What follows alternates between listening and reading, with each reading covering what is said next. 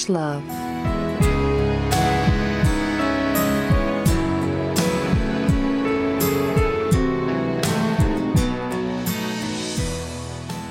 Ravage Love, Season 3, Episode 2. Hi, Julie.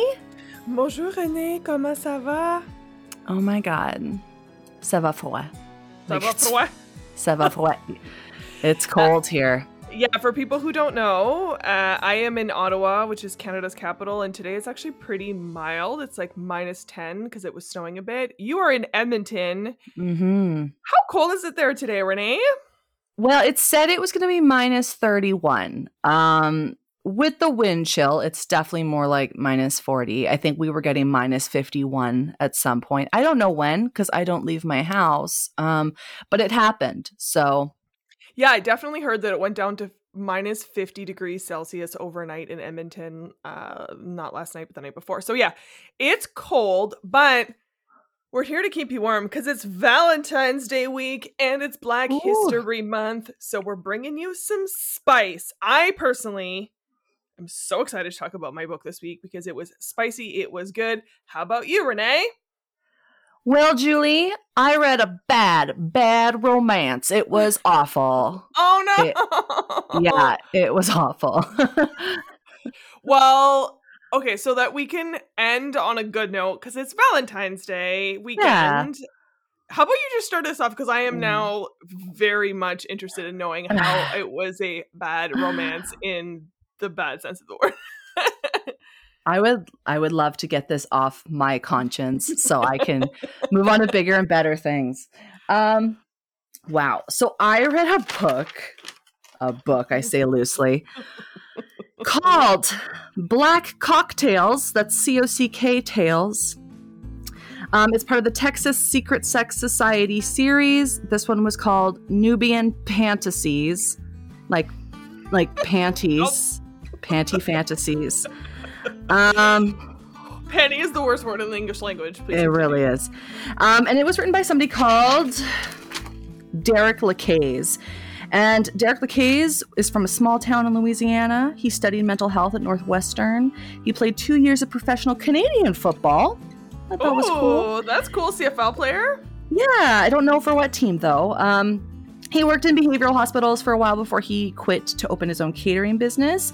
Um, that business went under due to COVID, and he has his own production company now um, where he's done ghostwriting for uh, TV and film. I guess he makes movies. I haven't seen any of them.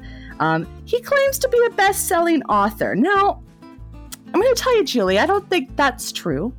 Um, I he, he's known, I say loosely again, um, for his book "How to Get Away with Cheating," which is a play on how to get away with murder. That's the one I tried to read, and I just couldn't do it. So I switched over to Black Cocktails, which, please, um, Black Co- Cocktails has a rating, one rating of three stars on Goodreads, and um, his best-selling book has 11 reviews on Amazon with um, a 4.9 out of 5 overall rating. So, where do I start? Um, this book didn't have an editor. I'm just going to start off right there, even though it turns out actually three people wrote this book. So, Derek Lacaze, Tia Lacaze, his wife, and somebody called Robert Jackson um, are credited for writing this book, but none of them proofread it. I'm just going to say that right now. Um, the story was all over the place. The uh, characters were all mixed up. At one point, the text moved from being on the left side to the middle, and it went on for like ever. Uh, but there was no reason for it. Nothing was happening that was special that all the text needed to be in the middle. Um, the story is about um, a woman named Monique Lacaze, and she is a uh, former supermodel slash actress who became a TV host, and she's interviewing Robert Black, who is the creator of the Sex Society. He is a former Navy SEAL who was in an accident um, where he got hit by a chemical bomb and lost 50% of his vision. So he was discharged at 25 from uh, the Navy. And then he moved to Dallas to become a stripper under the name Black Thunder. Now he's only known as Black, and he runs this uh, secret society. Something to know about him is he has, quote, a long, thick 12 and a half inch dick with one inch thick vein that wrapped around it like a rope. Nope. Yeah. Nope. And that's not even the biggest penis in this story. Oh my. Yeah. So this is a story about a woman interviewing a man um, who's incredibly successful and has a 15 room mansion and blah, blah, blah. Um, and his job after opening the secret society was he would be hired uh, by white people to um, fuck fuck their wives. Um, and so the story talks about three different in- situations where he was hired to be part of a cuckold situation. Um, in fact, chapter two is called JJ is a cuck, and I loved that title for the chapter. Um, there's six chapters in this book, but only three of them have chapter markings.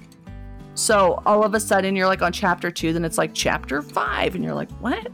Um, I don't even want to get into like every single thing that happened. I'm going to talk more about the ridiculous things that happened because this book was really problematic because, um, one, it's all about cuckolding, which, you know, it has a, a big internalized like racist foundation. And I'm going to go into that because I'm not reading anything today. I did a TED talk instead. Uh, Buckle up, bitches. We're going for a ride. yeah. Excited. So the first situation, he gets hired um, to cuck this guy called JJ. Um, and then in the same chapter, he is he cucks this other guy whose wife hired him. Um, the thing with the second situation, though, is that sometimes the woman's name was April, and other times the woman's name was Lana. It wasn't consistent. It switched back and forth. Again, an editor would have helped this story. Um, and then all of a sudden, the text is centered in the story. And then there's a, a third situation, what I, what I am going to talk about, where a congresswoman, a white congresswoman, um, hires Black to um, give be a dom, to be a dom, and part of why the secret sex society is so uh, popular is because it's secret, Julie. May we? It's he's supposed to have incredible discretion, which is why all these famous white people go to him for these sexual experiences. Now, in this uh, dom sub relationship that they had, um, he puts her in all kinds of positions where it's no longer discreet, and has her like naked in front of a security camera in a hotel, and um, at one point they order some Pizza Hut, and an old black man delivers it and he's like hey you can have a tip or my my slut's gonna suck your dick. This old man had a bigger dick than black thunder his was 15 inches Oh my god. yeah and so she gives him a blowjob and then julie this is where i got mad Uh oh. she spit the old man's cum on the pizza and what if it was stuffed crust like Oh. that is a that's a treat. That's a treat. You don't just put someone's cum on a stuffed crust No. pizza. Nope. Nope. No. No. I don't like to yuck people's yums, but that is too far. Too far. Like don't defile stuff crust, please and thank you. Um also in this scene where um Black is is having this dom sub encounter with this woman, he anal rapes her. And oh um my. I have big feelings about that because that's not what a healthy Dom sub relationship looks like, no matter what. During all of these encounters with these white women, he never wears a condom, so there's just cum everywhere, always. Um, it's rough. It's really rough. And then the um the journalist Monique goes to his house. He's gonna have a big sex party, and um she has sex with like a white guy and then um she's going upstairs and having a shower and then she finds this thing called the black room and the black room is filled with afro-american people having a good time but then it's also I, I mean i don't know how she saw the people because when she goes in there's like a hallway and then it goes to like this orgy room where the lights are out. Um and she's just kind of like walking around and then she like just has sex with a million people um also gets anal raped uh by like black people in this situation. And um lots of cum just everywhere. Now uh, some of the the big issues with this book um is a lot it's a language really. Um so you know in in the situation there's one situation where he's he's banging this woman and um the author says things like he bred her. And she's like yelling at him to like um fill her up with his cum and, and breed her and then i don't know if if the author's actually ever had sex because at some point the, the black is exploring her womb with his dick No, no, no. and you can't No. do that You can't it cannot be done. Also, Cannot if it could be done, it's like with a sound that a doctor puts in to like put in your IUD and it's so excruciatingly painful that you look through the back of your skull. Like there's no way someone is getting off on that. Nor Yep. is it possible with your 12 and a half inch dick, sir, with your big thing. No! yeah No, Renee. No. it says black black's cock explored the depths of her womb Nope. Yeah, and later, you know, there's a scene where um the woman's like having this cuck situation with her husband and she's like fill up that condom with your cum, Black Thunder. And it's like he filled it up with like an inch and a half of cum. And then she's like come here and, and watch him drink your kids. And i'm just like okay all right. So here's here's some of the um language they used for for genitals. Um, they used areola, nipple, camel toe, which I hadn't read before. Oh, yeah, that's new. Yeah, tits, breasts, um, married pussy, which came up a lot, was like stressing that these women were married. Ropes of hot cum, thick glob of his cum into her fertile womb. That's a quote. Um, gaping, so much gaping. The assholes were gaping, the vaginas were gaping. Anytime a black penis went near a woman, it left a gaping hole. Um, supple hole, thick black meat, man meat uh, black meat pistol, nether lips, hot womanhood, vulva cunt, mounds, wet love tunnel, labia, love hole, bum hole, and squirting. And I don't know if I've had a lot of squirting in any of the books that I've read. Um, this book was written by a man for men.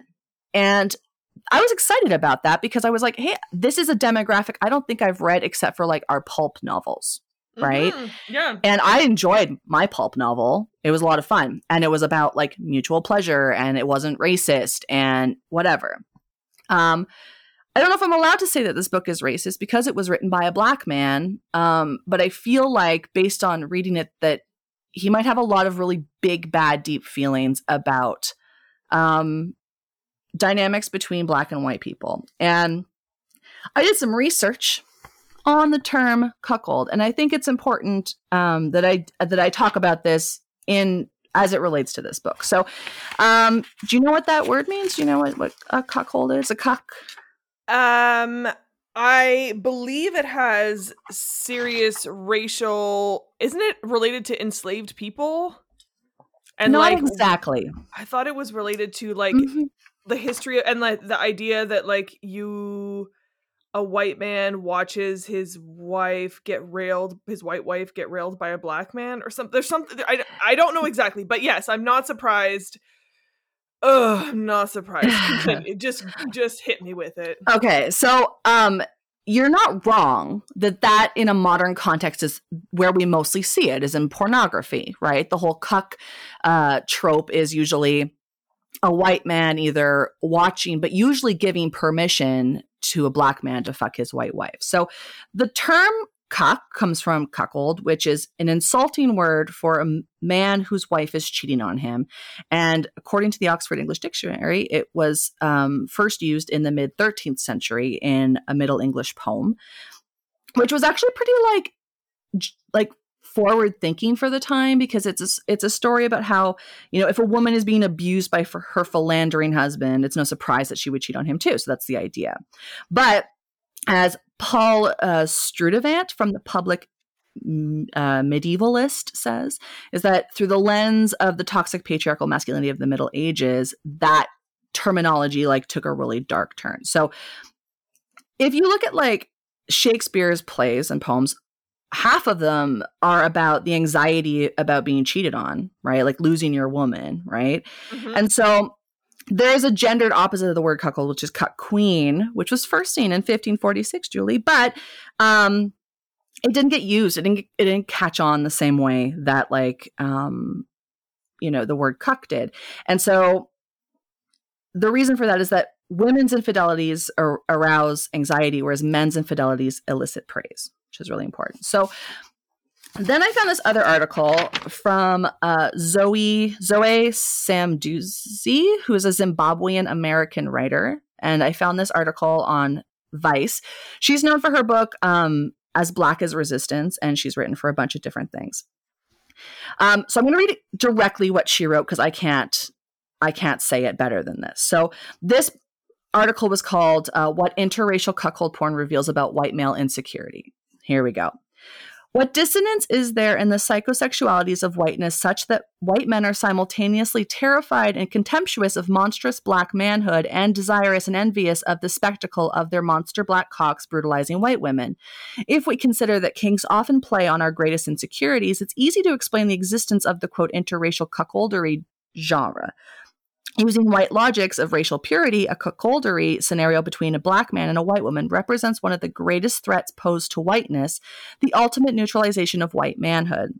It is a visual rendering of white men as helpless and ineffectual while their white women are being defiled, um, though with the implied approval of their oversight. We know this white fear is nothing new. A gangbang of this racial composition is the kind of dark fantasy, for instance, the mythological or mythology of animalistic black men preying on and assembling to rape innocent white women that is historically justified with lynching.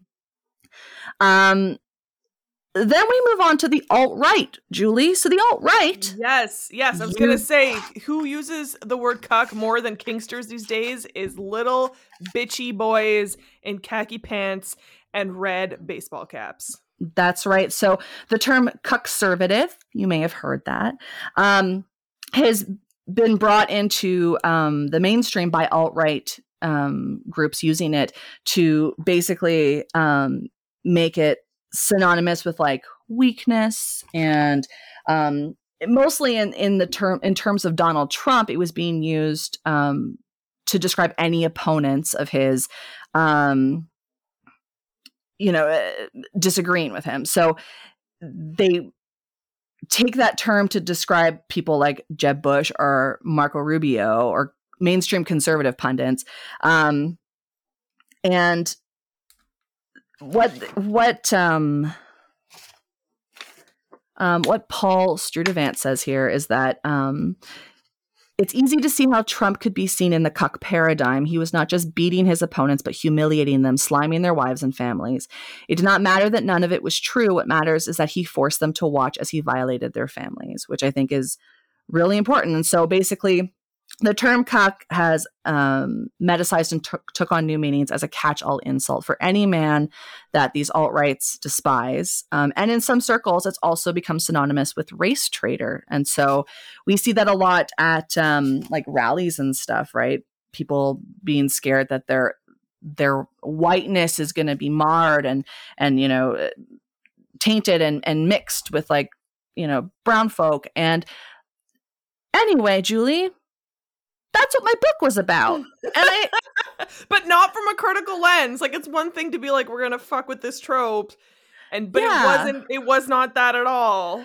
No, and I don't know I'm not sure how to like I don't I can't really speculate why this novel that was novel novella that was written by a man for men but was written by a black man about cuck, cuck scenarios with the black man and white couples, I'm not sure how to unpack it because that's not my history and that's not something I understand. But after reading all of this stuff, it's just kind of like, what what do I do with my hands? What do I do with all this information? And um I don't know. I don't think I get to say um, whether this was appropriate or not um, to the Black community. Um, I can say that as a white person, I was very comfortable with this book. I I will not read anything by this author again. Um, and I, I can't recommend it, frankly, if, if for no other reason. Um, anal rape was glorified in this. So, and not only was the white woman anal raped, a black woman was anal raped as well by a black man. So, um, I just, I don't, is this, is this what's like, can we, can we, okay, I'm going to put the plea out there. Could some men please write some like appropriate romance for one another? Yes. Yes. Like I would also, love to see that.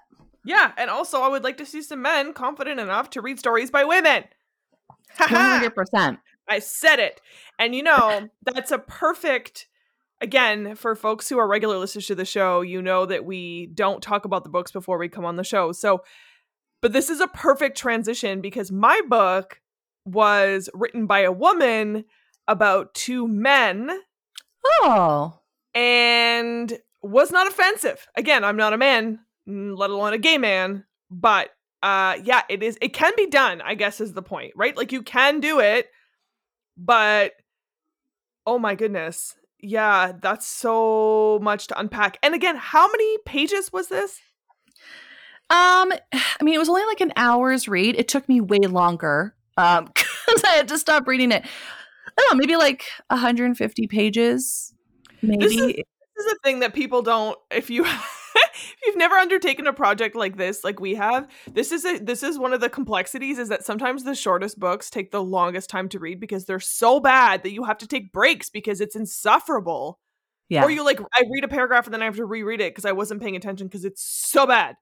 So i have no doubt that it took you several tries to get through that book but it really did but i'm I want to hear something good and I want to hear something romantic and I want to just take whatever you're going to tell us and make my Valentine's week a happy one. So can you just Oh my gosh, girls. Fill my you. heart. I got you, but I'm so glad. Thank you for trudging through and unpacking that because I think this is such a perfect example of how it can be done and it can be done well.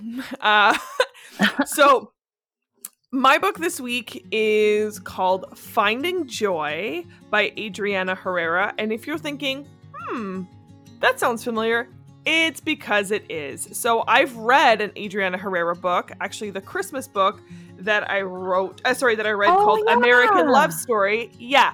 So turns out American Love Story ended up winning the 2019 Ripped Bodice Award for Excellence in Romantic Fiction. So amazing. I loved that book. It was probably that was your dreamer story, right? Sure was. Yeah, and it was so good. It was so and good. It was so good and so tender and so filthy. And this book is the same. So again, uh, cannot recommend Adriana Herrera's stuff enough. This is now my second book of hers, and I thoroughly enjoyed it. So, Adriana Herrera, if you're unfamiliar, was born and raised in the Caribbean, but for the last 15 years has left her job and her spouse take her all around the world. She loves writing stories about people who look and sound like her people, getting unapologetic, happy endings. Mm. And if you recall, Renee, because we fangirled hard, yes. like many romantic uh, writers, they have, you know, oftentimes the writing romance is their side hustle, they have a side hustle on top of it. Her day job is as a trauma therapist for sexual violence and intimate partner violence survivors in New York City. So, oh my god, a hero. And truly, truly, truly, truly, uh, this book is everything that I love. It's feminist. It's filthy. It has good characters. Ooh, so good. So this book was published in June of last year, so June 2020. It's called Finding Joy. On the covers, two beautiful brown men like staring longingly into each other's eyes, like almost like a cartoon. So good. So, brace yourself. So I'm excited. Braced. Desta Walker, opening page, Desta Walker lands in Ethiopia where he spent the first few years of his life. It's bittersweet for him because it, Ethiopia is, to quote, where my parents lived their happiest years, and it was also the place where my family where my father died. So Desta has a lot of feelings, and Desta has been avoiding going back to Ethiopia for a while, even though he's had plenty of opportunity because he's based in the US, but is an aid worker with AIDS, uh, AID, not AIDS, AID USA, who is in for the uh, who is going to be working in the Ethiopian capital to conduct an evaluation of a local project. So his specialty is doing evaluation of some uh, nonprofit work and you know kind of um, yeah just like social work being a good person he's assigned a driver on his first day and it is a young beautiful like six foot five man with Oof. big old dimples whew, named Elias, or sorry, Elias, I think is how you say it. Elias. My French comes through, so I'm gonna call him Elias because that's how I would say it. Can I just interject really quick for one second? Um, Absolutely. I insist just because, of, because of that name.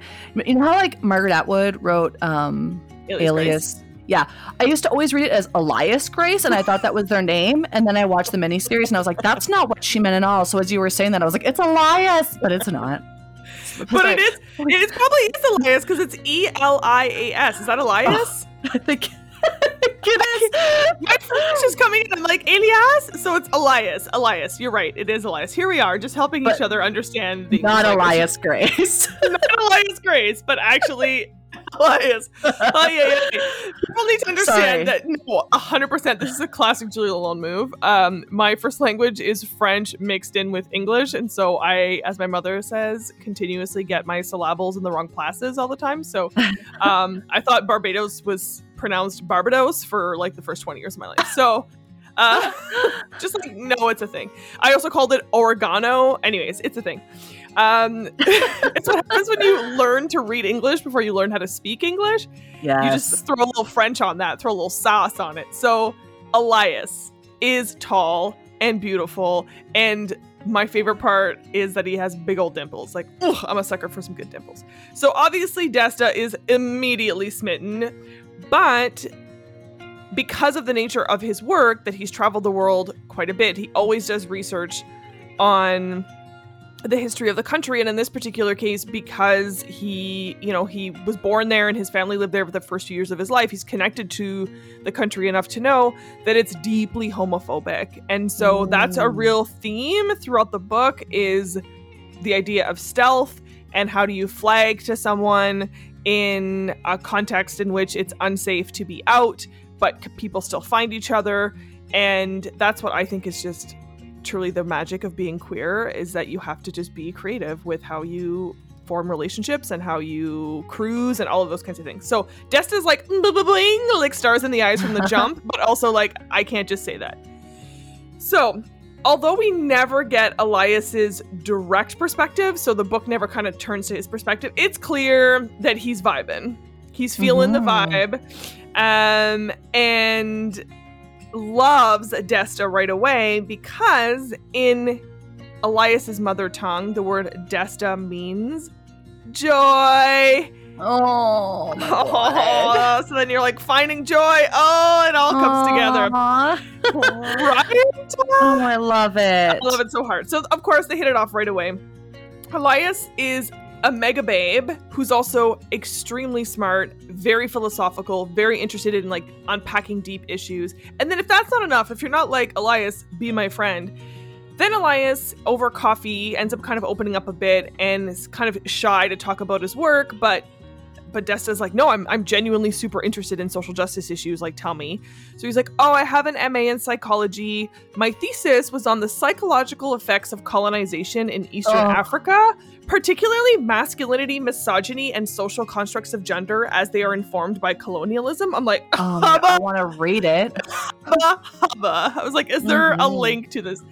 So, yeah, Elias is a deep philosophical thinker, and Desta realizes everything between them feels super effortless. And in the past, Desta feels like he has to do the most in order to keep that person's attention. But Desta realizes, like, oh, when I'm with Elias, I can just be myself and we can have these deep chats, and it doesn't feel corny or weird or pretentious. It's just like how he sees the world. Um, so at some point he has a colleague who's a real piece of shit that he was warned is a real piece of shit and sure enough uh, at one point he's just like being a total mis- like sexist dude bro to a colleague desta chimes in and is like, hey, leave her alone. And then he basically pulls the, oh, you're just trying to white knight so that you can get into her pants. And so he just says, fuck you. That's not the case. And also, I'm gay. And is like, okay, I just outed myself to my colleagues. And then, in order to kind of test the waters with Elias, on one of their long so they're doing all these trips where they have to drive through the countryside and interview people to see how the work is going and you know local residents how they're being impacted by the work. So they have these long road trips and they play music for each other and they kind of talk about their interests but then he's like ha ha ha i brought a bunch of audiobooks with me. We could play an audiobook and one in particular is queer ya Oh.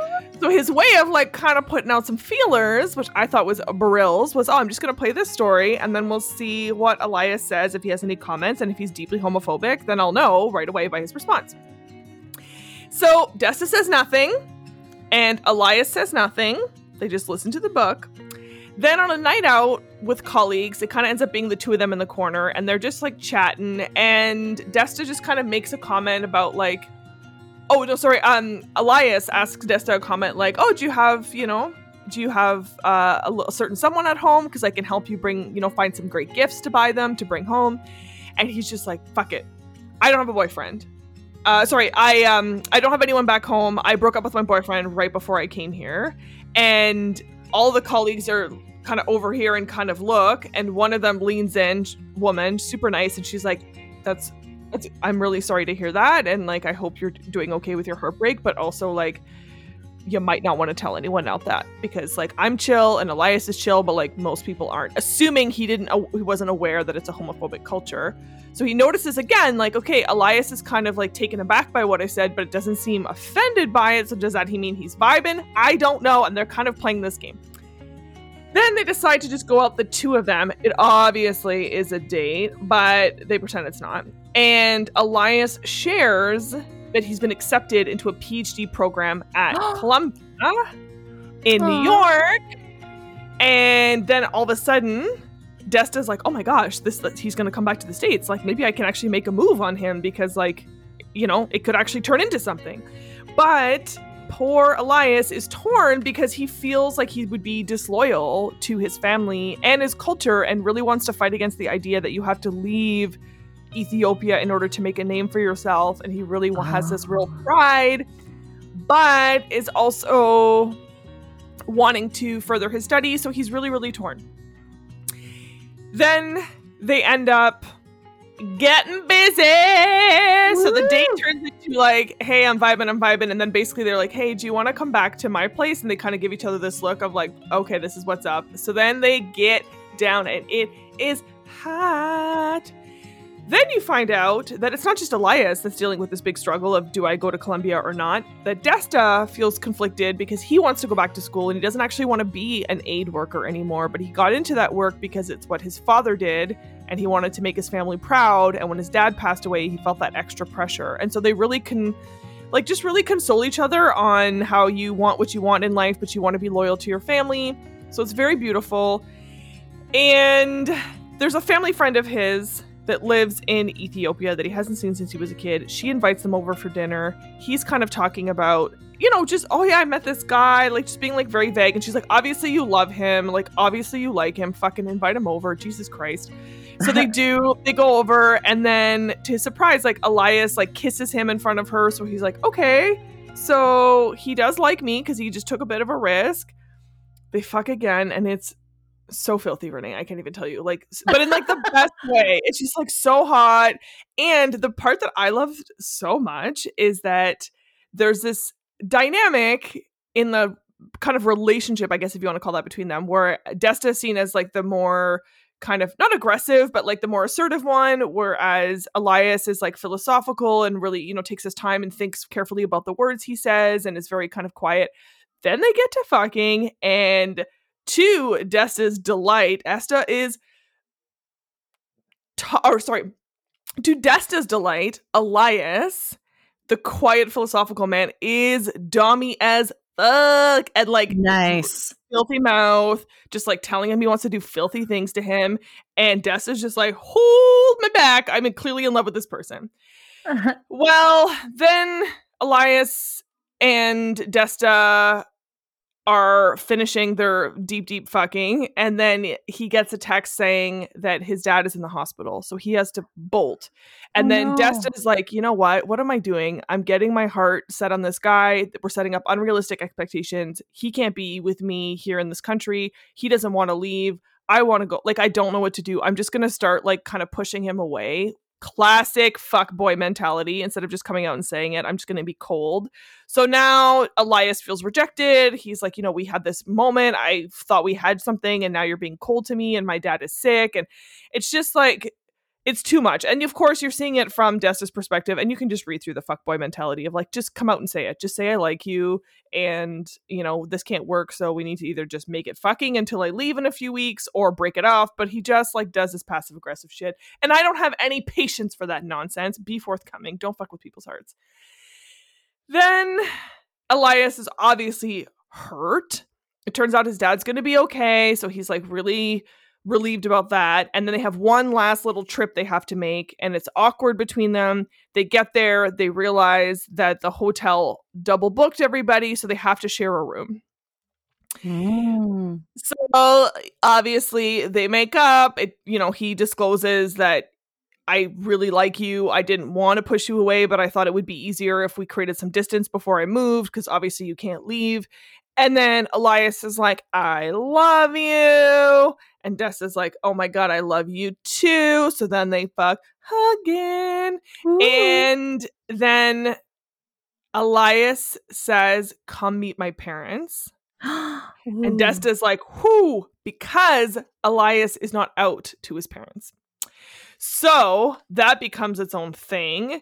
They go there. He kind of chickens out. And I say this in quotation marks because I would never call someone cowardly for not coming out to their family, but he chickens out. He goes out into the courtyard, is like trying to pull himself together. Desta's like, Are you okay? Are you okay? Elias turns to him and he was just like, I just love you so much. Kisses him. Elias's mom sees. She's mad. It's a whole thing. Then you're not really sure what's going to happen. And then, of course, it's a happy ending. So, Elias and Desta have a chat. Desta says, I'm going back to the US this week. You decide what you want to do, but I will always love you. Elias is says, I'm coming to New York. I'm telling my family I'm gay. I'm coming to New York. I'm going to school and we're going to be together. And you're like, "Whew, you think that's beautiful? Then he's like, okay, but I have to get some stuff settled here, so I will uh, meet you in New York. So he goes. Desta goes to the airport thinking he's going to be alone. Of course, like beautiful rom com, like climax of the movie. He comes to the airport and is like, "Hey, boo, I'm I'm here. I'm leaving with you. Actually, Jk, I was just telling you that." I told my parents I'm moving and we're going to go to New York and be together. Then you're like, could this get any sweeter? Oh, it can, because then they get on the plane. And because Desta was an aid worker with an NGO that I've never heard of being that much of a baller as someone who flies for the NGOs, but they get him a first class ticket back home. But that means he can't sit with Elias. So he gives up his first class ticket to sit in the. Back with his boo. And then they have the little blanket because it's a little red eye flight. So he goes to cuddle under the blanket and hold his hand. And then Elias is like, no, and takes his hand and puts it over the blanket so that they can hold hands. And he's like, I will never, ever, ever be ashamed of loving you. Oh my god. Ooh, shit, girl. Oh, that's so beautiful. Oh, so beautiful, so tender, so good. So this book was phenom. It was so good. It was super well written. Uh, it was the characters were fully developed. The thing I loved about the American uh, love story that I also loved about this is that I find one of the most annoying things, frankly, tropes within romantic books, but also romantic films, is the tiniest conflict always gets blown out of proportion. And I think it actually sends this message to the world that any conflict in a relationship means impeding divorce, which is just so dramatic. So I love that in the first one, when they, you know, the book I read at Christmas, when they had a little bit of a fight, it was like realistically, they didn't think they were going to break up. They just were worried about rebuilding trust. Yeah. Similarly, right. and, which is like actually what's realistic. In this book, it was like the conflict came from real places. Like this was a real conflict. Like he wanted to be make his family proud, but lived in a country that was homophobic. There's also this incredible uh piece that I didn't get into just because it's you know doesn't feed necessarily the plot, but Elias talks about his ex and how his ex was also an aid worker and was super colonial basically and when elias disclosed you know i'm not out to my family and na na na na, that he had this like oh I, I know you know you poor oppressed people in africa can't oh. you know that kind of bullshit like condescending and so mm-hmm. elias is just like look that's not what this is i'm trying to be respectful of my culture and i want things to change and i want to be out because i want to send a message but also like my parents are old and just like really real shit yeah. Also, the author in the afterword talks about how she herself lived in Ethiopia for many years, so kind of similar to um, Desta, like lived there, but you know isn't from there, but feels a strong connection. And so the references are you know true to life in Ethiopia, um, and there's a real yeah like fighting against this idea of that homophobia only exists in East Africa, for example, right? It's like, no, you know, like you and I know people that are queer in Canada with white parents born and raised who can't be out to their families. Like mm-hmm. that's not unique to Africa by any means. So just like really telling the like colonial gaze to go fuck itself and like here for it. And in terms of spice, whew, this might be the spiciest mainstream book we've ever read. And by mainstream I mean like not, you know, labeled erotica in the, like it was so hot and so filthy. There was explicit condom usage and discussion. It was filthy and like you know he was very much dommy but it was super consensual. They clearly set up boundaries. There's none of this like i just met you on the street and i know what your boundaries are. Like they talked about it but in a super hot way into it so i'm gonna give it five out of five injaras with spicy stew for folks who are not familiar, injera, I think it's injera. I say it injera because I pronounce everything incorrectly, as we've discovered. But have you ever had injera?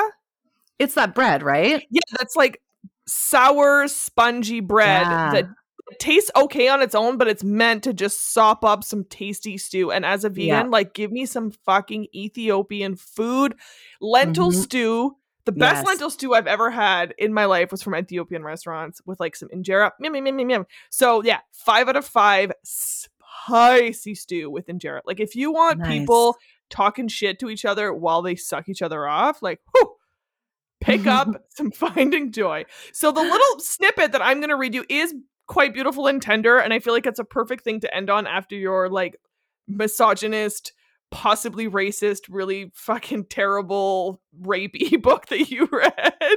Yeah. Let's let's uh, end on a good note here. it's Valentine's Day weekend. Let's let's find it up. So this is when they are still being kind of sussing each other out and trying to stealthily inquire if both of them are out and both of them are into each other. So they're at this uh, bar restaurant thing, kind of just sitting quietly uh, in the corner while music is bumping around them. Mm-hmm. And this is the conversation. So they're kind of sharing with each other, and then Desta realizes, oh, I've basically kind of taken over the conversation. I'm so sorry. I shook my head and took a big gulp of my beer. I totally took over this conversation. We were talking about you. It sounds like you're not sure if you want to go, and he's referring to the US. Would you come back after you're finished? Elias raised his eyebrows and lifted his hands in a gesture of concession before he answered, You just said a lot of things that I would like to hear more about, but I will let you get away with changing the subject. It was like he could see right through me. And yes, I am conflicted. I know it's an amazing opportunity and I would be foolish not to take it, but I'm scared leaving will make it hard for me to come back. And the idea of not returning feels like I'd be betraying my country and myself. My impulse was to minimize, say something like, don't put all that on yourself, or it's your life and you do what you need to do. But then I thought about my own struggle. I knew very well that deciding between what made me happy and disappointing those I loved could sometimes feel insurmountable. When I looked at the lines around his mouth, I saw the tension this conversation was bringing up for him. Elias would get my struggle better than most. His own was very close to mine. That realization made me feel more understood than I had in a very long time. That's a really big burden to carry. I sat there, quietly giving him more time to say what was on his mind. After we distracted ourselves with taking sips of beer and attempting to finish the pizza on our plates, Elias finally continued. I guess it will depend on how I feel once I experience life in a different place. How I take to it, you know? I love Addis and my family is here, but sometimes I want to have more freedom too. I cocked my head to the side, not completely certain I understood what he was saying, and was cautious not to make any assumptions. Do you mean like not living with family? He sat very still for a moment, then shook his head. You know what? It's not important. I leaned even closer, desperate for him to go on. No, I want to know. I mean, unless you don't want to tell me your entire life history like I just did to you. He smiled, and his head came a little closer to mine. It was like our bodies were trying to override the rules by which we were supposed to play. I like hearing about your life. His words pulsed through me, just lit me up, ramping up even more the anticipation of the secret he was about to tell me. It felt like my heart was pounding between my temples, because I knew what he was about to say, and that both terrified and elated me. When I say I want more freedom to be myself, I mean I want to know what it's like to be like you. The flutter in my chest was intense, like a bird was flapping its wings against my ribcage, and even before I asked the question, I knew the answer.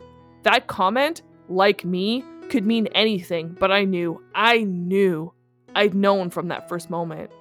Still, my voice shook when I asked, Like me? Instantly, the energy around us seemed to change. Elias was no longer somber. He was smiling, but he put his hands up. Okay, now I think I scared you. Damn it, Elias, keep talking. I'm not scared. With the smile still on his face, he tapped my foot with his under the table. He leaned, he leaned in like he wanted to avoid yelling over the noise, but even with chatter all around us, his voice was sure and clear. I'm gay, and I want to know what it's like to live openly. I could never do that here.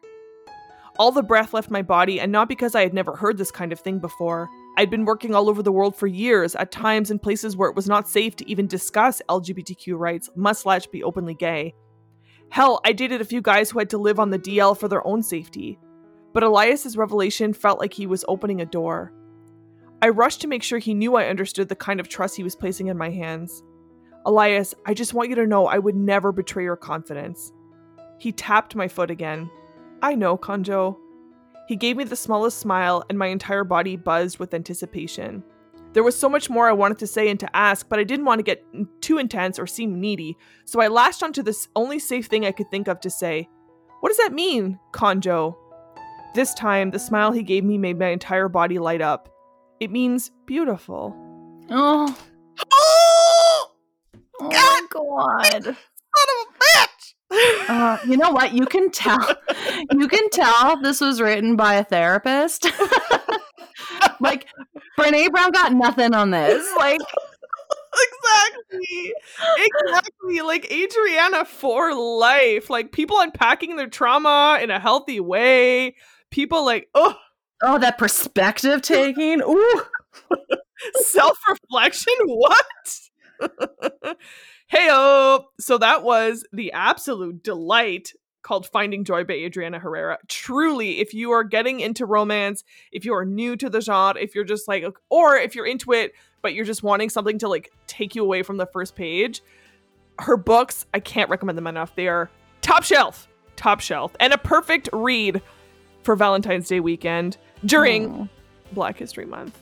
Oh, love it. I'm so glad you read another one of her books. Oh, same. Same. I honestly could read. She doesn't have that many, unfortunately, but I could read one of her books every single week, even if we weren't recording the podcast. Like, I'm so delighted to have stumbled upon this woman, just like a true gem in the crown that is this podcast, truly. oh, I love that. Right. Aww, I feel much better after hearing your story. right? I'm like, Adriana Herrera is here to help us from the hot mess that was your book this week. Like, she always comes through. So I'm delighted yeah. I could share that with you all. I'm so sorry that your Valentine's Day read was not great, but there's still so many weeks in which you can redeem. I know. I have some good things lined up. I'm so excited. So I'm I'm coming back hard next week with some sci-fi. So Ooh, yes. Uh, ooh, yeah. okay. I love that. I love that. I'm so excited. Yeah. Um, so I'm looking forward to next week, and I bought myself these really cute little teeny tiny baby earrings. I sent you a picture. That's my Valentine's Day present to myself. So wonderful! I bought myself some stilettos, so we we each stayed on brand. yeah. yeah.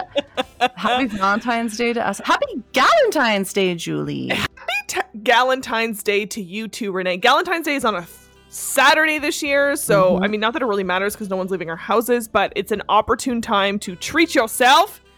And I might, I might just rewatch every Galentine's Day episode of Parks and Rec, and Yes. maybe watch Booksmart afterwards. Like, just like love a good Thelma and Louise. Just love a good female friendship movie. I'm not gonna lie to you. You are a rare exotic bird. And like true true to form, uh, Julie sent my family Valentine's Day cards and they loved them. They're oh, so I'm excited. so glad they arrived! Yay! I yeah, love the girls were so Day. excited and happy. They were like, "Oh my god!" So Love it. Love it. yeah, I'm so, so, thank you. You're very welcome. Happy Valentine's Day, Renee. Happy Valentine's Day, Julie. Do you want to sing us out? Sure do. Ravage love. Ravage love. Bye.